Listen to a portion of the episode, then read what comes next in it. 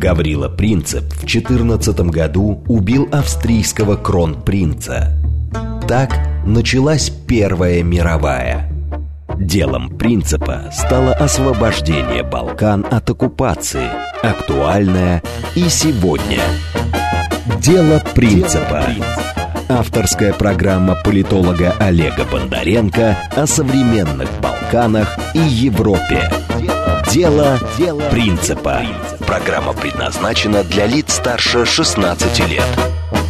Добрый вечер, Москва. С вами, как всегда, по четвергам в 8 вечера я, Олег Бондаренко, и «Дело Принципа». Это совместный проект радиостанции «Говорит Москва» и портала «Балканист.ру». Мы говорим о нашей Европе в данный момент, которая находится на Балканах и сосредоточена вокруг Сербии, но не только Сербии. Сегодня у нас в гостях известный театральный драматург, режиссер, сценарист, актер Дмитрий Минченок, лауреат ТЭФИ. Дмитрий, привет. Приветствую, Олег, спасибо большое, что позвали, очень приятно. Добрый вечер всем слушателям, и мне очень радостно быть как будто на Балканах, когда я оказываюсь сегодня в твоей программе. Ну, у нас музыка такая, заставка такая, у нас и название «Дело Принципа». Тут каждый понимает меру своей испорченности, да? То ли это дело Гаврилы Принципа, то ли это просто «Дело Принципа». Напоминаю, у нас работает смс-портал для ваших сообщений по номеру +7 925 48 94 8. Телеграм для сообщений говорит МСК-бот. А во второй части программы будем принимать ваши звонки по номеру 8 495 7373 94 8. Если вы нас хотите не только слышать, но и видеть, заходите в YouTube и в Одноклассники, набирайте куда? Не, опять я постоянно путаю, куда заходить-то надо? В Телеграм. ВКонтакте и Ютуб. Да, в Одноклассниках нас нету. Не ищите нас. В Одноклассниках нас нету, да, как в известной песенке пелось. А вот везде, где я сказал, набираете «Говорит Москва», и можете нас не только услышать, но и увидеть. Итак, тема сегодняшняя, которую я хочу обсудить с моим дорогим, уважаемым, любимым гостем, с которым мы не только, так сказать, знакомы, но еще и дружим, открою секрет, это русский театр, которые сейчас есть на Балканах, в Европе. В первой части программы будем обсуждать. А во второй части программы будем обсуждать, появилась ли цензура в театрах России. И вообще, как изменился русский театр сейчас здесь, у нас, дома. Но начнем с Балкан. Дима, я знаю, что тебя часто зовут туда выступать. Тебя там очень ценят. Это тоже такой удивительный, знаешь ли, эффект, когда иногда даже обидно бывает, когда за границей ценят больше, чем дома. Многих писателей, я знаю примеры, очень известных писателей, малоизвестных у себя на родине, но безумно известных за границей. Почему так, не знаю. Это же касается и сферы театральной. Вот. Кстати, как ты думаешь, с чем такая история связана? У соседа пирожок всегда вкуснее, это раз. Почему одни соседи любят других соседей больше? А прежде всего, Россия всегда веяна таким мифом великой страны, и еще память генетическая о странах Сева, вот это вот все, когда появляется такой достаточно новый для них человек из России, из Москвы, у них вспоминания о том, знаешь, я думаю, вот Михаил Чехов когда-то приехал в 1932 году, да, когда-то в Латвию сделал то, что до сих пор является театром, точнее, стало основой театра Михаила Чехова. А уж если говорить про наши славянские страны, там Польша, когда я приезжал на фестиваль «ВКонтакт» Кристина Майснер, или Белград на БИТЕФ. Чуть не сказал Белгород, потому что у меня Белград и Белгород — это последнее место, где мы встречались с Кустурицей, с Эмиром, с профессором, с паном профессора, и где строили большие планы, но потом прервал уже ковид все нас. А затем Желко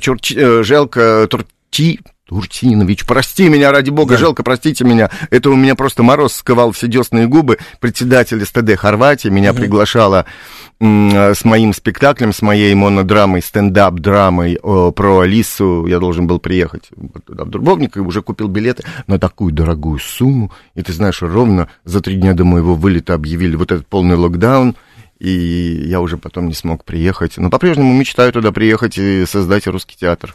Хорошо. Вот русский театр изначально на Балканах, конечно, был создан нашими иммигрантами. Это случилось в начале 20-х годов. Как, собственно, и много что было создано, особенно в Сербии. Тогда это была единая страна, королевство сербов, хорватов, словенцев. Да, до государственного переворота, до 1000... Ну, собственно, нет, короли там были до конца. Нет, там, да, там короли были до войны, после войны появился Титан. Госпереворота в Югославии не было, все-таки.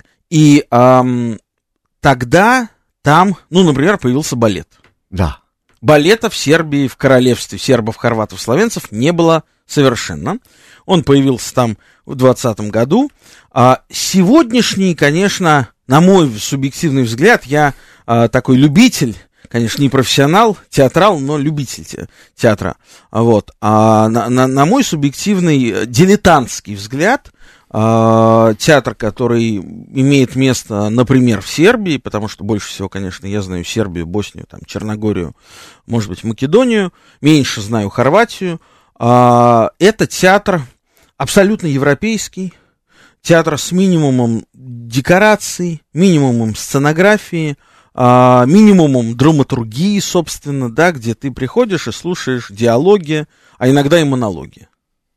Это, ну, я не могу сказать, что это театр хуже или лучше. Но это другой театр, не тот театр, к которому мы привыкли. На твой взгляд, во-первых, возможен ли там на Балканах, ну, все-таки это часть Европы, русский такой классический театр, который вот мы все любим и ценим, и почему там вот сейчас популярна вот такая довольно экономная и аскетичная театральная традиция? Я тебе скажу, тут дело все в биологии. В какой-то момент в театральной культуре Западной Европы 1968 года, я думаю, это пошло из Франции, родилась простая истина. Художник должен говорить о том, что волнует не просто его душу, что волнует его тело. Это принципиально разные парадигмы. Ты говоришь о том, что волнует твой дух, или ты говоришь о том, что волнует твое тело. В какой-то момент показались эксперименты интересные, связанные с Ежи Гротовским, и с театром жестокости Антонена Арто, как бы по всей Европе, начиная от Франции, заканчивая Польшей, направленные на то, чтобы создавать нечто не очень человеческое. Я специально занимался изучением биологических основ красоты. Мне было интересно понять, что в нашей природе отзывается на понятие красоты. Вообще, что такое красота? Ведь вся наша с тобой цивилизация учит нас тому, что красота — это что-то очень абстрактное, это абсолютно не биологическое, это свойство только человеческих организмов чувствовать красоту.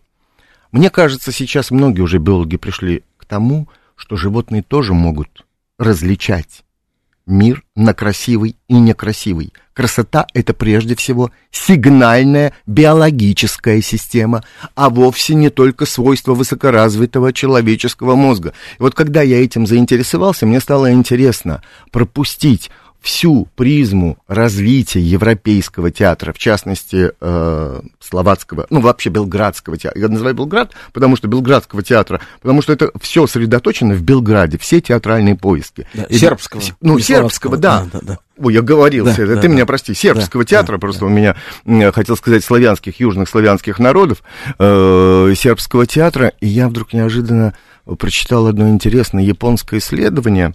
Выяснилось, что у нас в организме все подкрепляется, эта мысль банально общеизвестная, какими-то центрами удовольствия. Так вот, когда у человека в состоянии интеллектуального поиска мысль раздвигается на две, куда пойти, и мозг предлагает два варианта, более простой или более сложный, мозг откликается удовольствием, то есть выбросом дофамина, когда человек выбирает, как ты думаешь, какой? Более сложный путь развития. И это парадоксальным образом определило всю театральную политику, в том числе и на Балканах, когда сидит художник, не связанный никакой цензурой, почему я говорю, ориентируется только на свой внутренний восторг, не на мнение, как было в моем детстве, райкома, идеологических каких-то отделов или чего-то другого, а только на свой восторг, он всегда выбирает наиболее заумный, наиболее оторванный от эмоций вариант развития событий. Так родился весь авангард. Из той самой простой парадигмы: ориентируйся не на публику, ориентируйся не на цензуру, ориентируйся на внутреннее удовольствие. И стали выбирать... Так появился Годо. Годо, Бекет, со спектакля, по которому начался, собственно, БИТЕФ, белградский знаменитый театральный фестиваль, наверное, самый знаменитый в моем детстве, в юношестве. Это был белградский фестиваль, мне хотелось туда попасть, я был там как гость, приглашенный драматург, я должен был там ставить, но, повторяю, в силу каких-то разных причин тебя не поставили, я сработался с очень интересным режиссером Мирко Дугичем, его фамилия мало кому что скажет, он потом уехал в Америку, и мы задумали спектакль по моей пьесе, где вообще не было бы слов. Мирко предложил, я говорю, Мирко, я обиделся, я же написал пьесу, это целая огромная пьеса, там надо говорить. Он говорит, да нет, выйдут парень и девушка, они будут все показывать телами, давай изобразим, как в режиссуре. Он выбрал наиболее сложный путь получения удовольствия, но только для себя. Я сказал, что скажет зритель. Мне очень важно, что говорит публика. Мне нравится большинству. Он говорит, а наплевать. Вот я не знаю, тут надо иметь гражданское мужество. А у него были финансирования, там же три основных театра. И он сказал наплевать, и, представляешь, я много раз сталкивался с той историей, когда художник... Наплевать на публику. Наплевать на публику, и это получает максимальный успех именно у публики, потому что определяют тон, задают 3-4 яйцеголовых критика, которые как раз реагируют на то, что больше всего не нравится другим. Они говорят, это гениально. И тогда это как в законе о хабах. 20%, которые управляют всеми остальными 80%, они вдруг начинают... говорить, это гениально, а все остальные, которые просто лишены пассионарности, думают, и в себе не уверены, думают, может, это в самом деле гениально, и нас мама просто в детстве не научила. Вот со всего этого и рождается великое заблуждение искусства.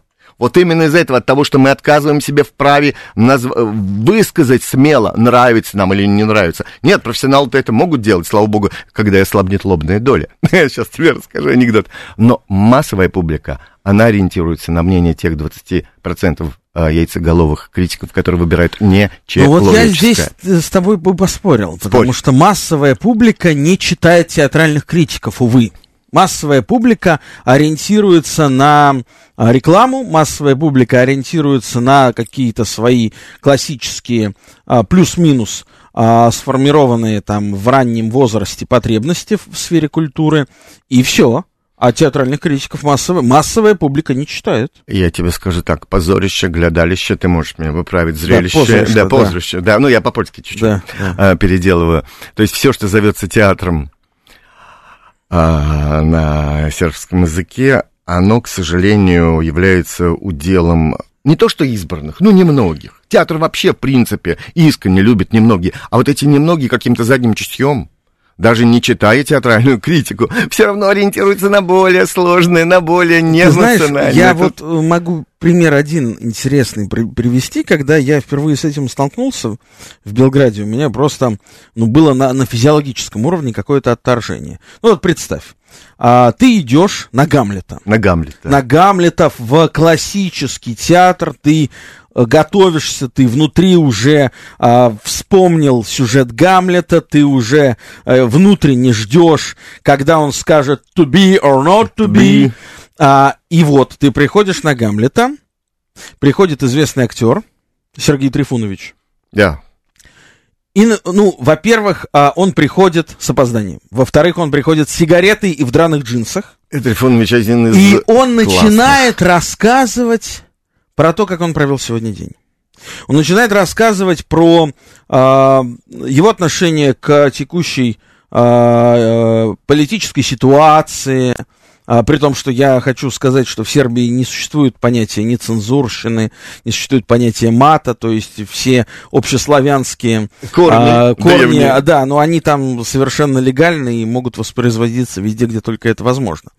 И вот он со сцены, когда ты пришел на Гамлета, тебе полчаса рассказывает, где он видел эту власть, куда она должна идти, и так далее, и так далее, и так далее, да? А где-то на 40-й минуте, он начинает играть Гамлета, но на фоне всего предыдущего это даже как-то уже и не обязательно. Не обязательно, да.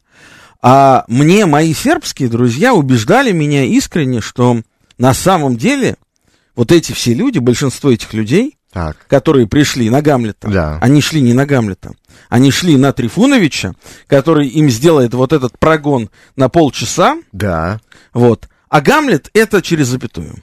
Ну так я вот тебе и сказал, видишь, люди идут заранее, ожидая внутреннего аттракциона, который им задает... Об этом их предупреждает молва, и они уже ждут. Поэтому театр все-таки это конкретная цель, назначение, когда ты идешь на то, что выбивается из общего ряда. В кинематографе все совершенно по-другому. Поэтому мне кажется, что их столько много при Тито, их, это то есть всех нас, но не благодаря Тито, другим, кормили этой идеей рационального сюжетного театра, что им это надоело тогда. Вот я, на самом деле, сторонник классического героического театра. В моей пьесе, которая идет в Театре Российской Армии, где играет великая, гениальная Алина Покровская, «Баба Голубиная» называется. Это как бы сюжетное продолжение истории Гуркина «Любовью голуби». И я хотел великую Алину Станиславну Покровскую привезти туда, в Белград, и уже разговаривал. Но, я повторяю, начался ковид, потом началось все остальное, и мы как бы не смогли... Я пока не смог этого воплотить, хотя хочу. Она мне предъявила такой высочайший театр правды, в котором все построено только на реализме. И тут она неожиданно мне как-то сказала, что, Дима, я не думаю, что так могут вообще очень многие актеры. А вообще из этих очень немногих могут только те, которые прошли русскую театральную школу. Тут, я тебе скажу, Олег, по-моему, все дело еще в устройстве той самой биологии. В Белграде нет такой театральной школы, очень тоталитарной, погружающей. Тоталитарной в хорошем смысле, когда тебя берут, выжимают, заставляют... Да, тоталитарной полностью. Не от слова «система». Не от слова «система», да. А когда тебя подчиняют одной задаче — забыть себя, убить себя в герое и вытащить что-то другое. Так вот, там все уже пошло по европейскому, более облегченному пути развития, когда очень важно показывать на сцене не перевоплощение в чужой дух, а цирк своего собственного, кривления, удивления. Не буду называть это кривлянием. Мозг наш, мозг зрителя, а мы с тобой всегда на 90% зрителей, реагирует на нечто новое. И реагирует заранее, представляя, как поведешь себя ты, как поведу себя я. И вдруг в этот момент я скидываю куртку, я скидываю рубашку, я стою с обнаженным торсом и начинаю говорить «to be or not to be». Шок, удивление, все, я захватил твое внимание, госпожа публика, и дальше я могу сказать вам нечто очень высокое, а может быть нечто очень низменное. Поэтому я тебе говорю, театр, в том числе европейский весь и южнославянский, он пошел по пути требований телесного низа, потому что интересно телу, болит почка, будем говорить о почке, чешется пятка, хочу женщину, буду говорить об этом томлении. Исчезла какая-то жертвенность, когда надо было собой в угоду высокому от чего-то в себе отречься, пойти на пути страдания. После 1968 года в Европе вообще страдание как цель, как идея была запрещена. Запрещена на ментальном внутреннем уровне, который исходил изнутри каждого артиста. И отсюда возникло облегченное существование и на сцене, поэтому человек просто не может в той системе театра, которая она задана, поверь, там есть и хорошие исключения, но их мало, вообще в Западной Европе не может перейти на ту степень самопожертвования шаманического существования, либо это может быть безумие, как у Ежи Гротовского, это опять же телесный низ, это не дух, чтобы заговорить, знаешь, о чем-то без цинизма. Все, что сейчас происходит, что я видел, на всяком случае, в Белграде, когда туда постоянно ездил, это спектакль с фигой в кармане. Это давай мы тебя удивим ради того, чтобы удивить, и рассмешим, потому что ты этого от нас не ожидаешь. А мы на такое способны, несмотря на то, что мы буржуазные и хорошо зарабатываем. Вот, для меня это ущербный путь в театре.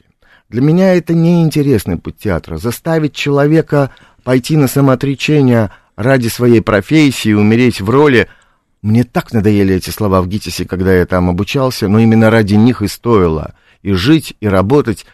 Поэтому, я думаю, они просто не могут того, что могут наши. Вот прям закончил знаменитыми строками «Стоило жить и работать стоило». «Стоило жить и работать стоило». А кто сказал, я не помню. Ну, сейчас мы узнаем. Я сам, честно сказать, забыл. «Стоило жить и работать стоило». Максим Горький. И работать стоило. Да. Пусть нас поправят. Но тогда что получается, что... Вот я, кстати, об этом думал. Очень здорово, что сегодня Дмитрий Минченок, напомню, кто нас слушает, лауреат ТЭФИ, драматург, режиссер, сценарист, да. Сегодня у нас в студии.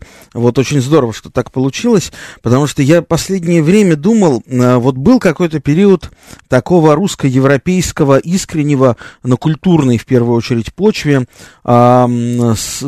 близости. близости, с очень взаимного глубокого интереса, да, начиная вот где-то с там конца 19 века и дальше, там русские сезоны, вот у нас отсюда видно, видишь, как я говорю русские сезоны, и там реклама какая-то, русские сезоны, да, Сергея Дягилева, и потом в советское время. То есть Россия и русская культура были искренне интересны среднестатистическому европейцу. Он готов был платить деньги, искать, смотреть ее. А сейчас? Все?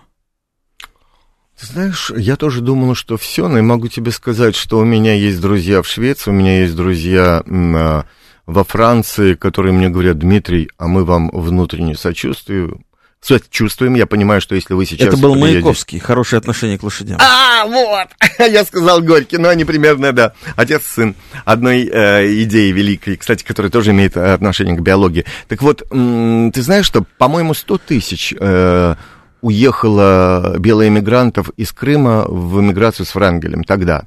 100, по другим оценкам 44, побольше. Неважно, даже все-таки побольше, да, а не поменьше. Да. Сначала был Деникин, потом юг России, освободительная, затем последняя волна врангелевская.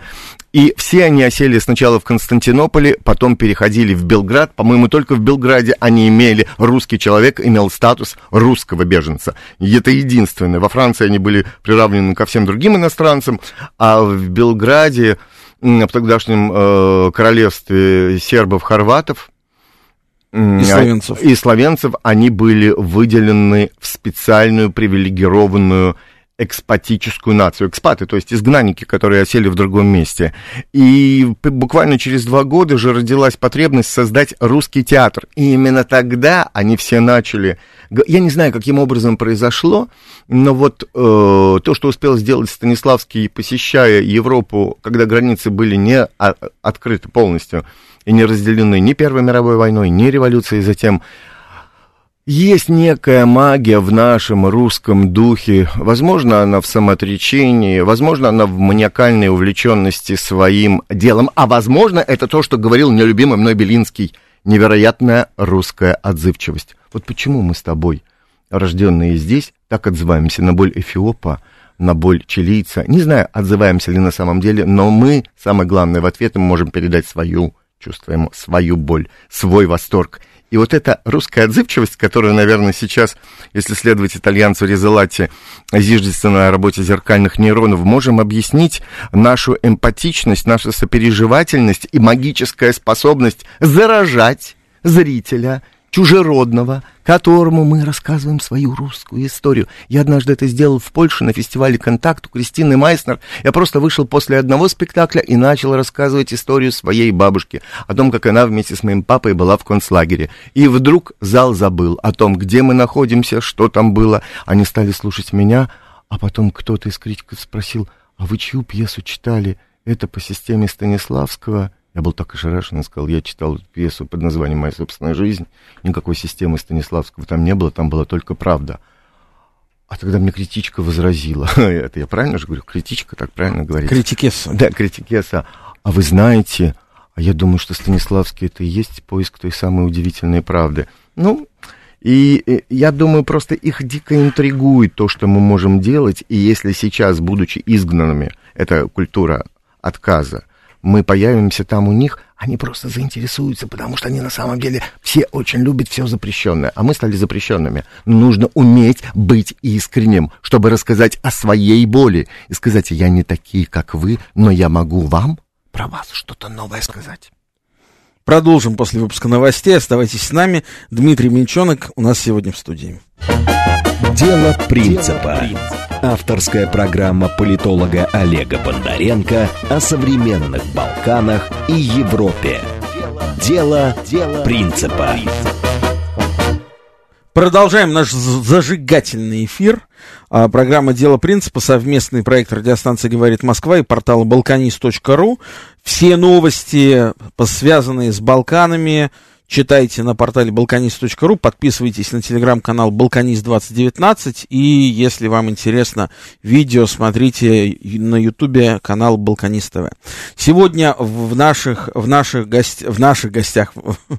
гостях нашей программы Дмитрий Минченок, лауреат ТЭФИ, режиссер, драматург, сценарист. У нас уже разрывается телефон от звонков, а я еще даже вопросы не задал, но давай же их примем, потому что слушатели... Прежде всего, надень наушники, пожалуйста. Yes. Ростислав, здравствуйте. Добрый вечер, Ростислав. У меня вопрос один ведущему и один гостю. Вопрос первый Олегу. Олег, вы не могли бы посоветовать на какое-то радио в Белграде обратить мое внимание? Я не думаю, что вот если им Белград в эфир в прямой позвонить, что без знания сербского я в этом какой-то смысл для меня будет. Но мне хочется сравнить с радио «Говорит Москва», и в идеале может там найти даже какое-то радио «Анти-говорит Москва». Вот. Вопрос гостю. Мне непонятно, что меняется в сербской культурной политике, но здесь вот изменения, например, куда-то с ТВ пропал фильм «Белое солнце пустыни». Видимо, чтобы не было намека на уехавших там, на «Ваше благородие, госпожа Чужбина». Да и Сухов с Петькой, если вдуматься, они врезались в чужой образ жизни. Вот вопрос, какие изменения в культурном плане в сторону, как-то хужести, что ли, для культурного уровня россиян вы сейчас замечаете? Спасибо, запомнили, и сразу примем еще один звонок. Марина Николаевна, здравствуйте. Добрый вечер. Очень интересная передача у вас сегодня. Спасибо. Мне кажется, что эту тему надо поднимать не только в вашей передаче, а и в других, на других радиостанциях по другим поводам. Вы знаете, у меня вот какой вопрос к вашему гостю. Скажите, пожалуйста, как вы относитесь к такому моему мнению, что качество театра не только в славянских, республиках на Балканах, но и у нас здесь, в России, оно поменялось вот каким образом. Если раньше, как я понимаю, свою оценку даю, театр все-таки старался как-то возвысить человека над обыденностью и старался показать лучшие примеры духа человеческого, то теперь, наоборот, театр стремится то ли для того, чтобы завоевать публику и привлечь в театр деньги этой публики, наоборот, делается какой-то событийный. И в основном показывают жизнь людей такая, как она есть, и очень часто подчеркивается самое неприятное и нехорошее, чему человек точно не должен следовать. Спасибо. Спасибо большое. Так, начнем с ответа. На какой вопрос, Дима? С последнего? Да, Последнего. Мне кажется, что все дело в диаметральном подходе к восприятию того, что мы зовем искусством. Для кого-то это служение, для кого-то это удовлетворение только личностных эгоистических амбиций. Я уже говорил в первой части нашей беседы, весь мир делится в одной точке распутья. Ты стоишь перед тем, чтобы разделить свое «я», свое страдание со всеми. Именно тогда твое страдание становится слабее, оно на миру и смерть красна, вот по этому принципу. Да. И какое страдание ты выберешь? Страдание ли тела, что-то запрещенное обществом, какое-то там у тебя чешется левая пятка, нельзя на обществе ее чесать, но ты будешь говорить про это. Или ты скажешь, пойдешь более сложным путем, заговоришь о том, что требует умерщвления этой самой плоти, но ты пойдешь тем путем, который ведет дух к возвышению. И вот здесь в 1968 году в Европе произошел водораздел. Мы все пошли по пути удовлетворения нужд своего тела, для того, чтобы реабилитировать все наши тайные физические страдания, пороки, комплексы, говорю в общем числе, не применительно каждому. Мы стали говорить о теле как о главной субстанции нашего «я» и забыли о том, что главная субстанция нашего организма — это вовсе не тело, это только дух. Но следовать духу путь чрезвычайно трудный. Это не только работа монахов, это работа каждого человеческого сознания. И самое главное, Бог, Создатель, дал нам в нашем организме эту способность выбирать между более простым легким путем, более сложным, и получать за это вознаграждение, о чем я и говорил. Но тогда возникают какие-то заумные, возможно, очень логические конструкции. Но именно на пути этому... Вы знаете, скажу, надо уметь любить. Человечество постепенно разучивается идти любить. Поясню одним простым примером. Есть такая история, вот сильный молодой олень, я все через биологию, и старый, огромный, могучий молодой олень. И вдруг начинается рев сахатого, маститого оленя, и все молоденькие разбегаются. Есть только один способ заставить их не разбегаться, идти на драку с большим сильным оленем, который точно его убьет. Об этом даже не надо сомневаться. Когда кричит самочка в лесу оленя за много километров, свою любовную песню начинает и взывает к продолжению рода, и на какой-то вибрации из 100 молодых оленей только один впадает в ее состояние и готов идти за нее драться, а у нее уже есть муж в природе, вот этот старый огромный сахатый олень, только тогда этот молодой, подчиняясь зову любви, готов нарушать законы физики, то есть совершать невероятное, слабому побеждать сильное. Такой путь для меня идеальный именно в театре, в искусстве. Мы должны за собой куда-то вести. Но такой путь очень сложный. Для этого надо уметь самое простое и самое сложное — любить. Кого любить? Что любить? За что вы потратите всю свою, отдадите всю свою жизнь? Это вы сами не знаете. Но именно тогда, когда вы это узнаете, вы пойдете на площадь, вы подниметесь на эстраду, на подиум и войдете в позорище, в театр. Позорище. В позорище. Ну, я привожу на польские ударения. Вот что я бы сказал. Почему в нашем театре, как и во всем другом европейском, ушло высокое служение, ушла идея героического театра. Слушай, а вот ты сейчас русский называешь частью европейского, а я бы с тобой поспорил. Разве не чувствуется сейчас, например, да, что мы довольно быстро отдаляемся друг от друга и отдаляемся уже давно, и отдаляемся чем дальше, тем больше в культурном смысле. Если Европа действительно, она ищет вот какие-то такие простые физиологические формы выражения культуры, русская культура, ну, на данном ее этапе все-таки не про то, совсем не про то, да, и вот ты интересный... Я бы здесь с тобой поспорил. Сейчас поспоришь. Да. Я доскажу мысль. Да. Ты сказал, что все запрещенное интересно, поэтому русскую культуру не отмените, чем больше будут запрещать, тем больше к ней будет внимания. А я могу, наоборот, такой скептичный взгляд, предположение высказать. А может, и вся эта история с отменой культуры оказалась возможна сейчас, только потому, что интерес естественный угас классической культуре, который был прежде всего русским. Таким русский пример классической культуры для европейца среднестатистического. Или нет?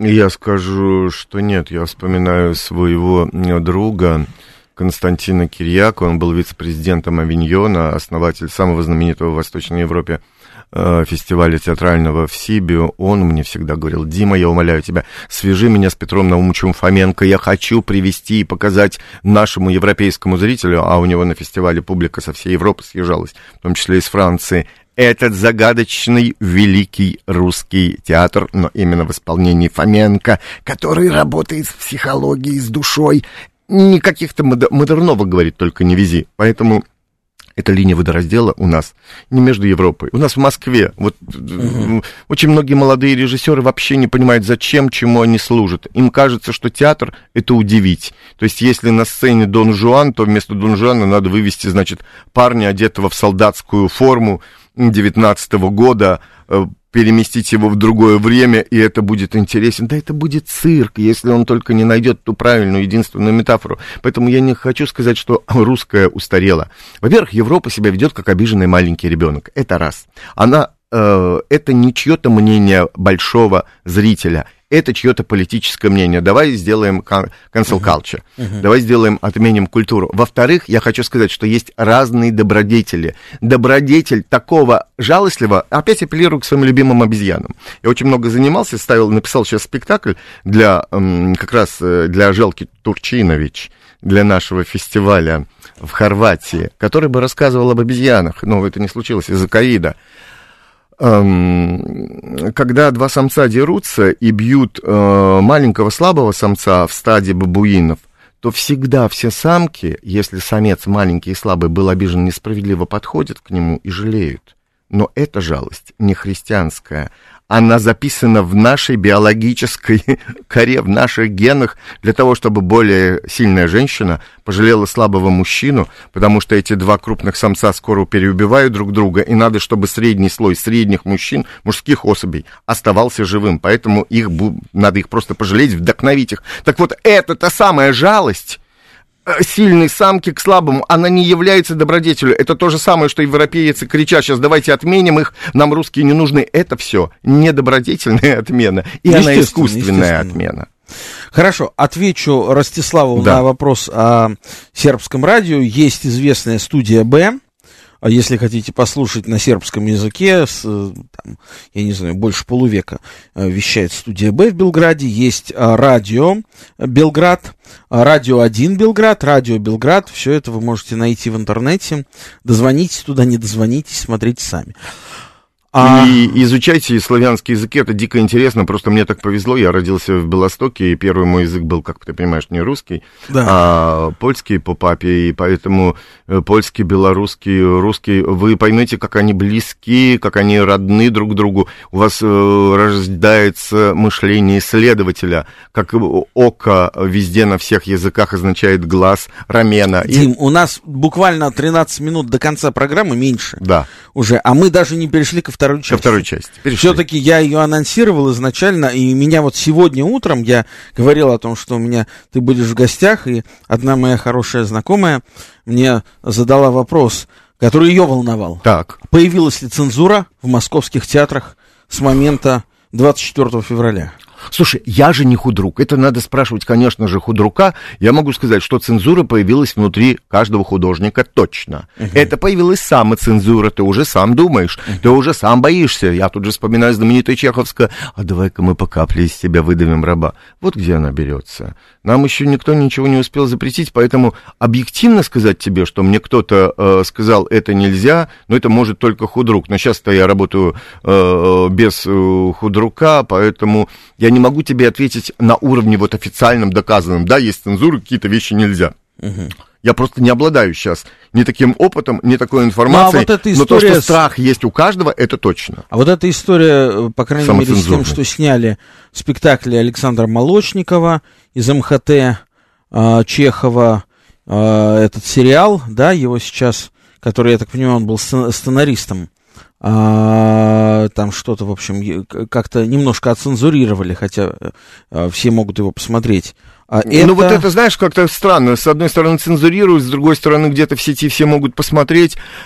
Я, честно говоря, не понимаю смысл такой игры, но вроде как бы одна часть нашего сознания кричит, что надо запрещать и все делать через устрашение, другая искренняя часть говорит, но надо делать это все-таки по любви, поэтому плохо, когда делается все сознательно, подло и страшно, но когда ты делаешь по любви что-то и вдруг впадаешь в условия противоречия с буквой закона, а не духом, тут, конечно, возникает та ситуация, которой быть не должно. Но, повторяю, самый главный раб и самый главный запрещатель внутри нас каждого сидит. Но я могу сказать, я не знаю театральную сферу настолько хорошо, и могу сказать, что касается СМИ. Мне, как публицисту, стало сложнее публиковаться по каким-то темам, не по всем. Ну, конечно, по темам, связанным вот с событиями, начавшимися 9 месяцев назад, мне стало значительно сложнее публиковаться. Те известные издания, в которых я публиковался на протяжении больше там, 10 лет, мне вдруг стали отказывать. То есть все-таки, и ты прав, что это, конечно, происходило не потому, что там кто-то из Кремля им позвонил и сказал, да, или кто-то сказал, вот тут есть такой закон. Вот, нет, это самоцензура. Это самое страшное вообще, что только бывает. Так ты же не знаешь, когда ты переступишь эту невидимую красную линию, и вдруг бац-бум, ты либо герой, либо ты летишь куда-то в инфернальную глубину, поэтому люди, ты понимаешь, мне однажды кто-то говорит, детям позвали сказать, объясните вред вообще наркотических веществ. Другой мне говорит, ой, такое слово вообще нельзя произносить, что это как бы есть. Я говорю, вы с ума сошли? Мы должны объяснять их вред, а не вообще делать вид, что этой дряни нет на земле. Она-то как раз есть. Но им нужно объяснить, что никакие там небеса в алмазах они не увидят. Они увидят только собственное дно. Я говорю, поэтому надо уметь говорить. Но ты знаешь, сейчас какое-то идет извращение самого понятия правды. Все требуют быть патриотичным. Нельзя научить быть патриотом. Можно только воспитать человека в любви, в нежном сочувствии к той березе, которую ты из детства видишь. И знать, что если у этой березы ты обломаешь веточку, тебе больно, как будто руку твою сломали. Вот тогда ты за эту березку пойдешь умирать. А если у тебя эти березки все вокруг ломают, все представление маленького человека о красоте с детства уничтожается, то как он может любить то, что его травмирует? Поэтому... это надо делать на всех уровнях, но не насильным побуждением. Это надо делать через ту самую непередаваемое ощущение мотивации. Знаешь, вот мы говорили про этого Трифуновича, замечательного Серджио. Я же видел спектакль, вспомнил, с Гамлетом. Что он делает? Он сначала говорит с публикой, он говорит, как будто он живет здесь и сейчас, но он опускает себя до них. Уже после этого не надо проблемы to be or not to be. Ты уже не будешь думать, есть ли в тебе силы отомстить за гибель отца. Потом ты узнаешь, что он не родной твой отец. Это еще другая причина, самая страшная в Гамлете. Но об этом уже никто не говорит. У нас есть звонок. Вот давай звонок. А на самом деле надо говорить про людей, но поднимать их за собой. Владимир, здравствуйте. Мы вас слушаем. Вы знаете, тут как бы ничего удивительного, что, как бы, собственно говоря, вот наша либеральная публика, так сказать, до сих пор на подмостках, таких вот, как Ахиджаков в свое время, там, который кричал «Разовите гадину», как я еще помню, когда расстрелили парламент, так сказать, до сих пор ей дают подмостки и прочее. То есть нужно, прежде всего, поменять, вот, так сказать, базис, а настройка же на буржуазном государстве... Что вы имеете в виду под базисом? Именно вот строй... советский, социалистический, народный, собственно говоря. Иначе так, мы не будем тут поднимать вопросы смены строя, извините, Владимир, потому что это карается законом. У нас еще один звонок. Здравствуйте, вы в эфире, говорите. Алло. Да, мы вас слушаем, вы в эфире. Добрый вечер. Добрый. Вот, знаете, сегодня вот так как бы очень тяжело в такой мере творится. Мне хотелось, чтобы... Скажите, у вас есть вопрос? Мало времени у нас остается. Да, вопрос, чтобы создали песню такую. Например, ты же русский мужик, ты же украинец, ты покинул Россию. Вы хотите стихи почитать? Извините, спасибо большое. Действительно, мало времени. Дим, возвращаясь к московским театрам, ну вот какая есть. Возвращаясь к московским театрам, за последний год какие изменения случились? Большие же изменения. Многие ушли. Сами, неважно, да? Уехали, нет больше Гоголь центра, Рейхельгауза нет, в школе современной пьесы. Год назад, кстати, ровно год назад, ушли Боякова из МХАТа. Да, закрылся. Да, и появился там новый директор, никогда прежде никакого отношения не имевший на самом деле к театру постановочному, конечно, да, Владимир Кехман.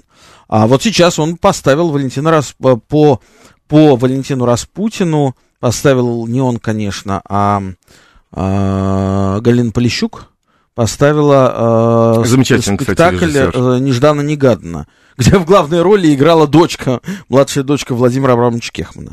Так совпало, конечно же, да. Но Эдуард Бояков не опустил руки, он создал новый театр. Этот театр называется «Новый», просто «Новый театр», да, или вот такая есть версия «Лубянский гример». Это их спектакль первый в Новом театре, да. Да, но есть даже сайт уже специальный, «Лубянский гример». .рф. Да, «Лубянский гример». Вот. И он тоже вот сейчас вот начался. Что происходит в русском театре?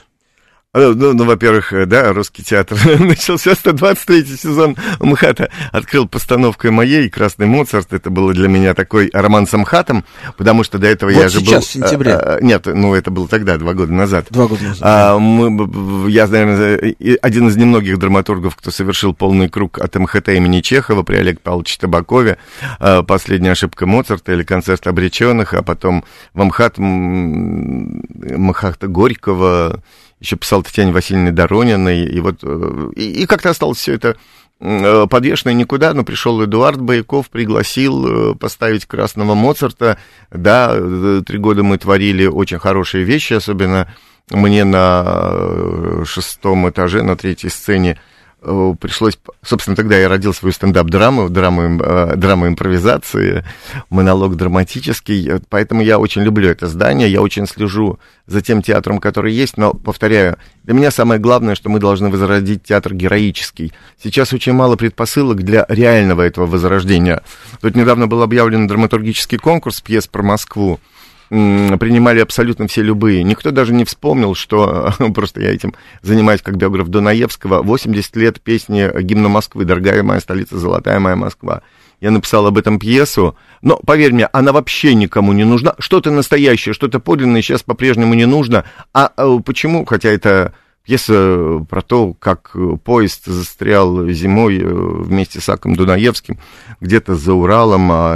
И он пишет ту самую главную мелодию, которая должна взорвать потом души, сердца всех, кто боится, всех, кто у них хочет идти на войну, а он на станице дивизионной. Представляешь, какой финал? На станицу дивизионной его послали, там были новобранцы, которые отказывались идти, не хотели идти воевать. Да, и поезда приезжали, и Исаак Дунаевский вместе со своим ансамблем играл музыку, и куда-то что-то с людьми происходило, душа их куда-то взлетала, и вот он так сыграл «Золотая моя столица, дорогая моя Москва», первый раз исполнил, и, как описывали немногие очевидцы, мне рассказывал его старший сын Женя, бабы там замерли, перестали рыдать, мужики эти в ватниках, шинелями, с винтовками, куда-то вдруг увидели что-то и пошли. Вот для меня это пример такого театра героического. Здесь музыка людей за собой куда-то повела. Я верю, что слово может повести. Но, повторяю, ты ничего. 100 раз издай приказы, что надо писать патриотические произведения. Никто ничего не напишет, если у тебя в душе не бьется пепел класса. Поэтому, мне кажется, сейчас русский театр не готов к героическому театру. Он готов только кричать, что его пинают ногами, что его запрещают, но где-то... сидит тот режиссер, который ищет своего драматурга, и получится опять новый МХАТ, новый Чехов, и все будет прекрасно. Я оптимист. Ну, хорошо, но сейчас вот плохо. сейчас такой исконно русский театр в новом прочтении, в современном прочтении, где можно увидеть? Твой любимый театр, назови. Ты знаешь, во-первых, я не театральный критик, да? Я не хожу сейчас, я даже не могу тебе сказать... Ты не писатель, ты писатель, да? Я не читатель, я не писатель. Слушай, я тебе реально не могу подсказать, даже сказать, люди, придите, пойдите туда, потому что, я просто не знаю, все, что я раньше любил, я просто не вижу в этом искренности. Для меня... А единственная оценка театра, когда актер там искренний, когда душа там страдает и что-то рождается. Я вообще такого сейчас не знаю в Москве. Может, я просто мало ходить стал, или меня куда-то не приглашают. Вот.